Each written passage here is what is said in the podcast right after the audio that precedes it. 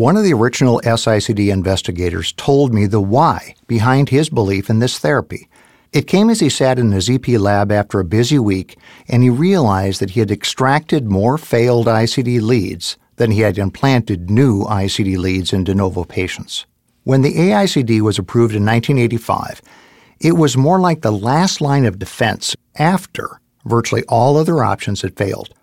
Over the next two decades, and major changes to the technology, and the evidence of large clinical trials, this method of treating sudden cardiac death has become a standard.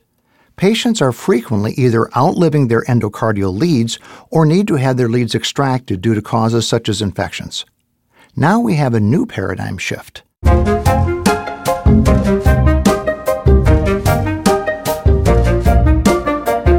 Hi there, I'm Wyatt Stahl, and I'm here to reveal what SICD technology is, where it's headed, and most importantly, why you should be paying attention.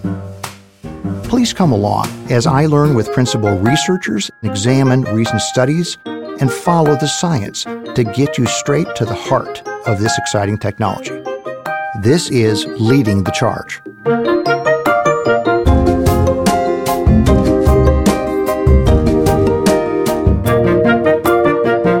The SICD technology was developed specifically for patients at risk of sudden cardiac death, but without the need for pacing, which is the majority of new patients. We are no longer in the situation where patients are getting devices and they are looking for a very short period of time when that device will be able to keep them alive. Most patients today are looking forward to a long time of having this device, and that device will prevent sudden cardiac death. On the other hand, it'll also mean that they're living much longer than they would have without it.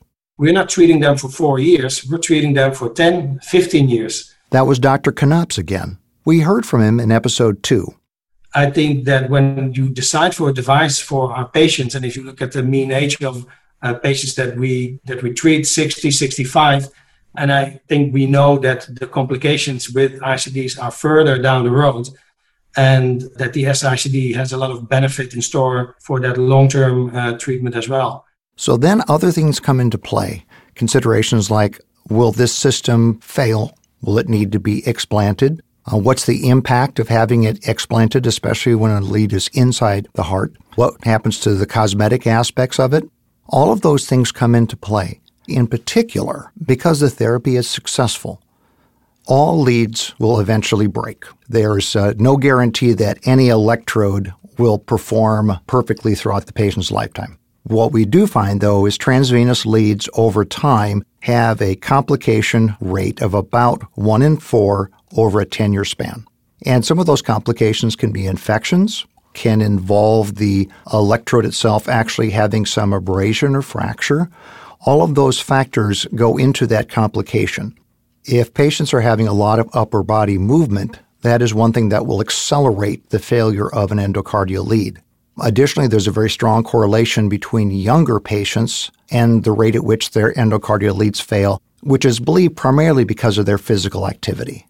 The challenge in particular with an endocardial lead is if it does have that complication, in many cases it needs to be explanted or removed.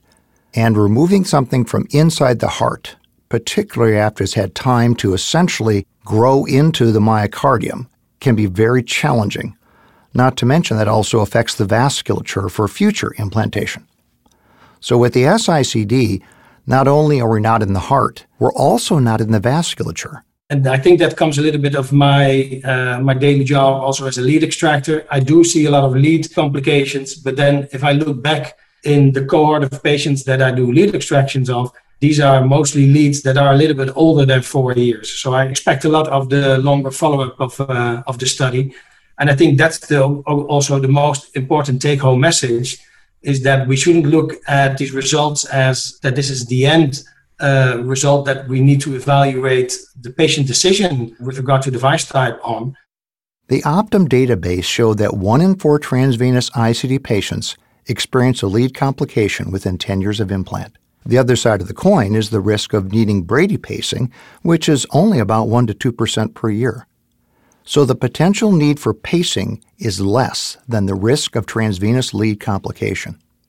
When looking at patients who have had SICDs, one important piece of information we received from the Praetorian study, there were approximately 400 patients who had SICDs that over the Praetorian study, five of them crossed over and needed bradycardia pacing. Only in five patients, a Brady pacing indication developed. So that's about 1% that needed to change to a transvenous device for a pacing indication, and only one patient because of repetitive need of ATP. So I think that's a very good statement showing that when you select patients for an SICD, physicians are pretty well capable of selecting patients that do not need pacing or ATP repetitively in the years to come. We have devised methods, we've come through clinical trials and studies which have significantly improved our ability to identify patients in need of protection from sudden cardiac death. And now what we want to do is reduce the morbidity and mortality associated with those systems so that patients can make a better choice in terms of what would be best for their life and lifestyle. One of the questions that is oftentimes raised is do patients prefer a pectoral device or the SICD? Because the SICD is a different implant site, but it's also a larger device compared to a pectoral ICD. And this was actually addressed in a study done by Cameron in the early studies of the SICD. And they chose patients that had previously had a transvenous device, and for reasons of lead failure or infection or other, they had to explant that system, and then they received a subcutaneous device. And the answer from patients was they actually didn't want either, but they had a slight preference to the SICD. So I think it's important to recognize that patients aren't anxious to get either one of these devices. But it was interesting that for patients who had had a transvenous device and then got an SICD, there was a slight preference towards the SICD. And one advantage of the SICD, since it's implanted on the left medial line, essentially under the arm, that for many of those patients, that device is relatively hidden from others. And so that helps enable them to more easily return to a normal lifestyle because they don't want to appear as someone that is in need of medical therapy. Not to mention the fact that for many patients, there's less discomfort with that system, particularly because there's nothing in the pectoral region which might be felt with, for example, a safety belt. Another factor sometimes is literally ink. How much tattooing does the patient have? I recently attended a case where the patient really wanted the SICD for two reasons. They were a bodybuilder and did a lot of weightlifting, and the second was they had a substantial amount of tattoos on their chest. They didn't want the electrode in the transvenous system going right through a tattoo, and so they were able to avoid that. Now, that is cosmetic, but cosmetics is very important. With the decision process, the first thing is to recognize that there really are more than one option. The second thing is to look at the patient and say, is there a need for pacing? Because when there's a need for pacing, either bradycardia or established need for anti-tachycardia pacing, in that case, the transvenous is the choice because it has the lead inside the heart to provide the bradycardia pacing or ATP pacing. On the other hand, that leaves you with most of the patients that don't have that pacing need those would all be candidates for the SICD. In that sense, if you look at somebody's history, um, Holter monitoring, and if you know that they are free from pauses, if they don't have conduction disturbances on their EKG, then they are suitable candidates for, for an SICD because based on those criteria, patients entered the Praetorian trial and we came up with this very low uh, rate of patients that needed pacing. From that standpoint, it's a matter of discussing with the patient, explaining the risks of both procedures and both systems, and seeing what is the best match for that individual. The way NEP can expose the patient and invite them to participate in that decision about what type of therapy they're getting is by mutual consent, explaining what the options are, illustrating it to the patient, and then giving the key points about each different technology along with the data. And that is the thing that really enables a patient to make a better decision. So that would be my advice. Uh, take your patient also seriously, uh, inform them of this data, and then in the shared decision making process, decide which device is best for them. One thing that's very important too is to have patients have a reasonable assessment of how frequently they might expect to have therapy. because many patients would feel that if I have a device today, I'll probably need therapy immediately. And the reality is typically that they don't. You know, it's more like this is the emergency case you have, the emergency device for that occasional issue. Because if you think of sudden cardiac death, it's not happening all the time. Otherwise, the patient wouldn't have survived. So it's the insurance policy against the fact that they are at higher risk of having a sudden cardiac death. That is a difficult discussion for many patients, but a very key one to lay out here is your risk. And that risk will be one over time. Many patients who go through 10 years of having a device and not having therapy, and then the question comes up with that device battery is used up, do we replace it or not? The data indicates you should because the risk still mounts year by year. And you definitely see those cases where you're 11 or 12 or 13, that's when the patient has that sudden cardiac death.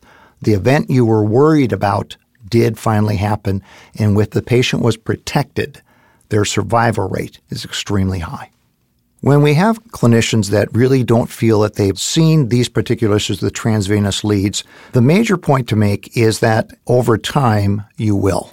It's a matter of statistics. Given enough patients with enough leads, those issues will come to play. Now, one key aspect of this, though, is the physician has to have some caution to not underrepresent or overrepresent a technology.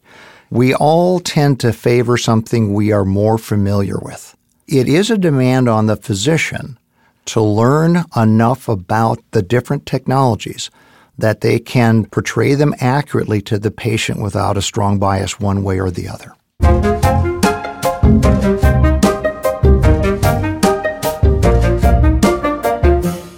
Thanks for listening to this episode of Leading the Charge.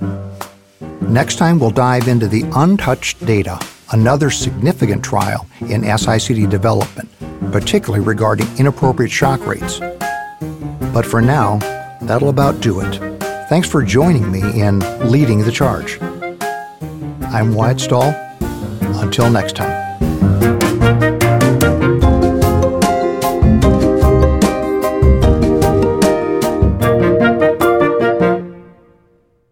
For more information regarding the SICD and its indications for use, please visit bostonscientific.com/sicd.